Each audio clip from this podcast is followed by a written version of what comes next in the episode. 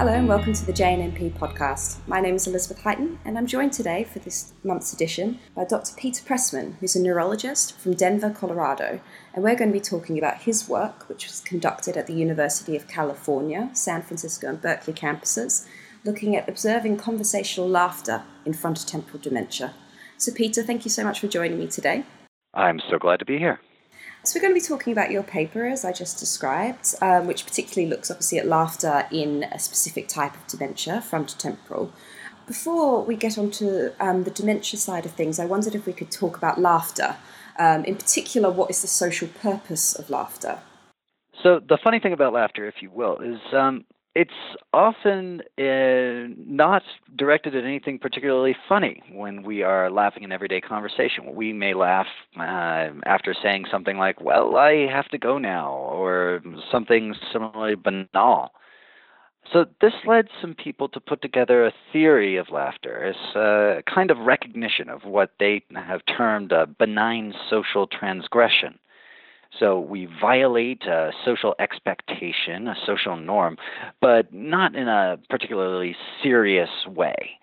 So laughter allows us to kind of mend that transgression. We recognize it occurred, but it we, makes it okay. And it lets our relationship continue or sometimes can make it stronger. Okay, and there are the different types of. So it's I mean, obviously the social purpose there is um, not so much about how funny the thing was that created the laughter, but actually about the you know the meaning behind the laughter itself, as you just described. So um, maybe that's one of the things that we kind of find funny is we have an expectation and um, it's not met, though it's not particularly disappointing. So we kind of uh, we laugh about it. We we write it off, so to speak. We make sure that everybody knows it's okay, and uh, our social bonds are strengthened by this for the purposes of this paper, we actually considered two main contexts of social laughter. So the first is laughter at yourself. This is often part of a kind of embarrassment response. If we do something that's a little silly, we're a little embarrassed, we may giggle or try to prompt others to laugh with us so that we feel better about the silliness that we just created. This takes a recognition that we violated one of these social norms and we'd like others to join us in making that okay. And then the second type of laughter is uh, when we laugh with or at our conversational partner. This means we recognize that they have violated some expectation or social norm, uh, but we're okay with it. We want to let them know that we're we're on the same page. We understand. This schematic that we used may lack a little bit of nuance, but nevertheless, it did allow us to make some accurate predictions about how neurodegenerative diseases can disrupt laughter in conversation. And following on from that, I mean, your paper obviously is about certain types of dementia, specifically frontotemporal dementia. So, why do you think conversational laughter, particularly that sort of self versus other laughter, might be disrupted in this type of dementia? Well, as you said, I'm I'm particularly interested in dementias that interfere with normal social functioning, such as the behavioral variant of frontotemporal dementia. Frontotemporal dementia is actually a term that encompasses several different subtypes. The behavioral variant uh, particularly impacts how a person interacts with others. Someone who's been loving and empathetic may become cold or uncaring Someone who's normally reserved may become impulsive or rash. Here we have this pervasive social signal, laughter. Almost everybody's doing this all the time without even thinking about it. And we have this disease that fundamentally disrupts social interaction. It would have been strange to me if these two things didn't somehow relate. And what did your study look at, and what did it find in particular with, with that in mind? Well, to go into that, I'm going to have to talk a little bit about some of the other forms of dementia that we looked at. So, we also looked at the right temporal variant of frontotemporal dementia. This is a group that has been suspected to lack social semantics. Their social interaction is also impaired, but for uh, a theoretically different reason. Their concept of social norms and behaviors is fundamentally altered and limited imagine a very selective form of Alzheimer's disease, except rather than forgetting what just happened earlier in the day or yesterday, you forget uh, what is socially expected or proper. So we predicted that this group would laugh less than healthy controls in everyday conversations because they wouldn't ever be able to recognize that any social norm was being violated either by themselves or other people. Those with other forms of frontotemporal dementia, like the kind of more widely known uh, behavioral variant, BVFTD, have been shown to lack a typical embarrassment response, of which laughter is typically a part. I mentioned earlier that when we laugh at ourselves, that's part of that embarrassment response. So we predicted that they might laugh less at themselves than a healthy control might in conversation. So those were our two main hypotheses.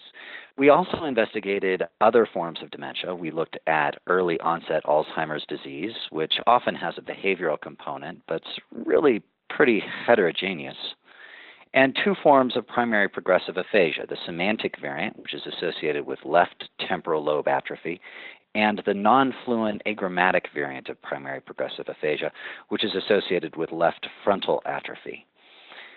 The way that the experiment was designed was in the labs of Dr. Robert Levenson at University of California, Berkeley, we recorded conversations between a caregiver and a patient with one of these neurodegenerative diseases. Then, with the help of some very dedicated research assistants, such as Lila Murphy and others, we labeled who was speaking and laughing at particular times. So, this allowed us to investigate both the amount of laughter and, of particular importance, how that laughter related in time to someone's own speech and the speech of their partner. So, what we found was that patients with the behavioral variant of frontotemporal dementia, as expected, did laugh less compared to controls, generally. This was also true of early onset Alzheimer's disease and the right temporal variant of frontotemporal dementia. The largest effect, though, was found for this right temporal variant, which was in accordance with our hypothesis, because we think that they lack the ability to detect when a social transgression has taken place. Patients with the behavioral variant laughed proportionately less in relation to their own vocalizations compared to controls. So we also predicted this as we thought that they would lack that normal embarrassment response. And then we had a surprise finding, which was that those with the non fluent variant of primary progressive aphasia actually laughed more than controls did in relation to others' speech. So, in other words, they seemed to think that their conversational partner was unusually funny. This was a bit of a surprise because this is a group that is often described as being relatively behaviorally normal. But when we looked into the literature further, we did find that there are some behavioral differences in this group. Another potential explanation is that because their speech is so impaired, they're relying on laughter at uh, and with their companion as another way of kind of forging this social connection and bond that goes beyond words. So, using another sort of social cue, I suppose, to respond in conversation. Right. So it's another way of saying I, I hear what you're saying and I, I want to establish this relationship, but it doesn't rely on the language and speech, which in this group is so devastated. I was just wondering and thinking about that and thinking about the different variants of the frontotemporal dementias there and the different responses that your group found in terms of the conversational laughter. Has anyone looked at the sort of neurobiology of that and, and looking at the, perhaps disrupted networks or mechanisms um, going on a sort of anatomical level, or is that is that next steps? Am I getting too ahead of myself? Oh, no, you're absolutely right. And so one of our regrets is that we weren't able to correlate this with neuroanatomy.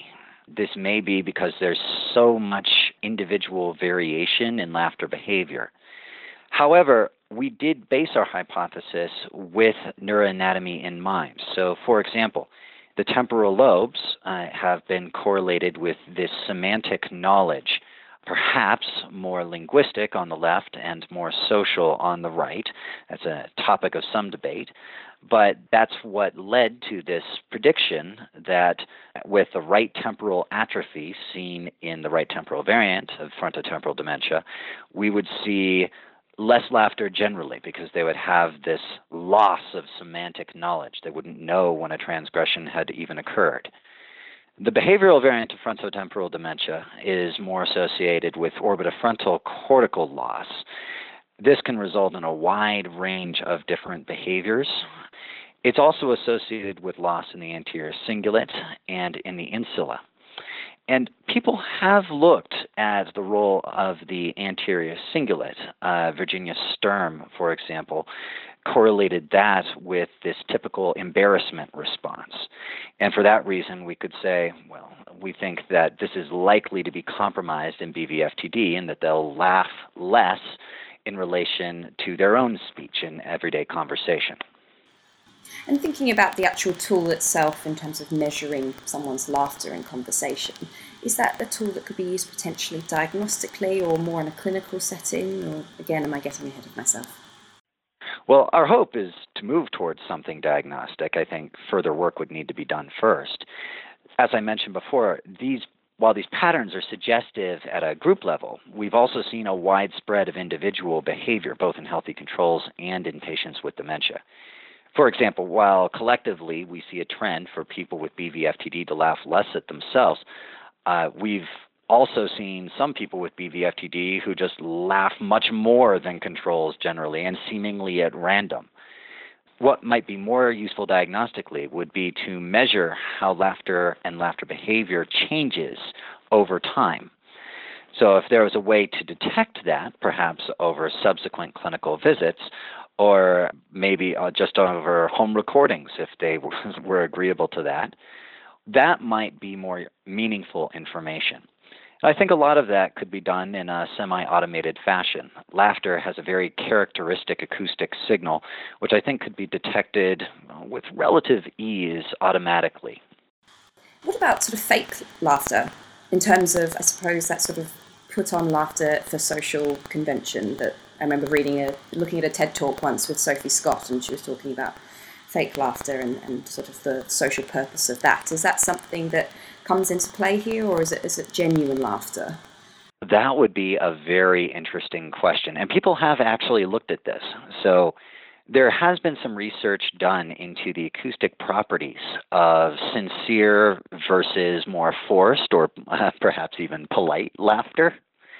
We did not look at that, but I think it would be an interesting next question to see how those things compared in our neurodegenerative groups. Absolutely. I mean, I suppose as well because, I mean, as you said, polite laughter, social conventional laughter indicates a level of sort of social awareness and, and mechanisms behind that, that you are deliberately laughing to be polite, which may be disrupted in some of those more frontotemporal dementias. Well, Peter, thank you so much for joining me here on the JNNP. I really appreciate your time. It's really been my pleasure. Thank you very much for having me.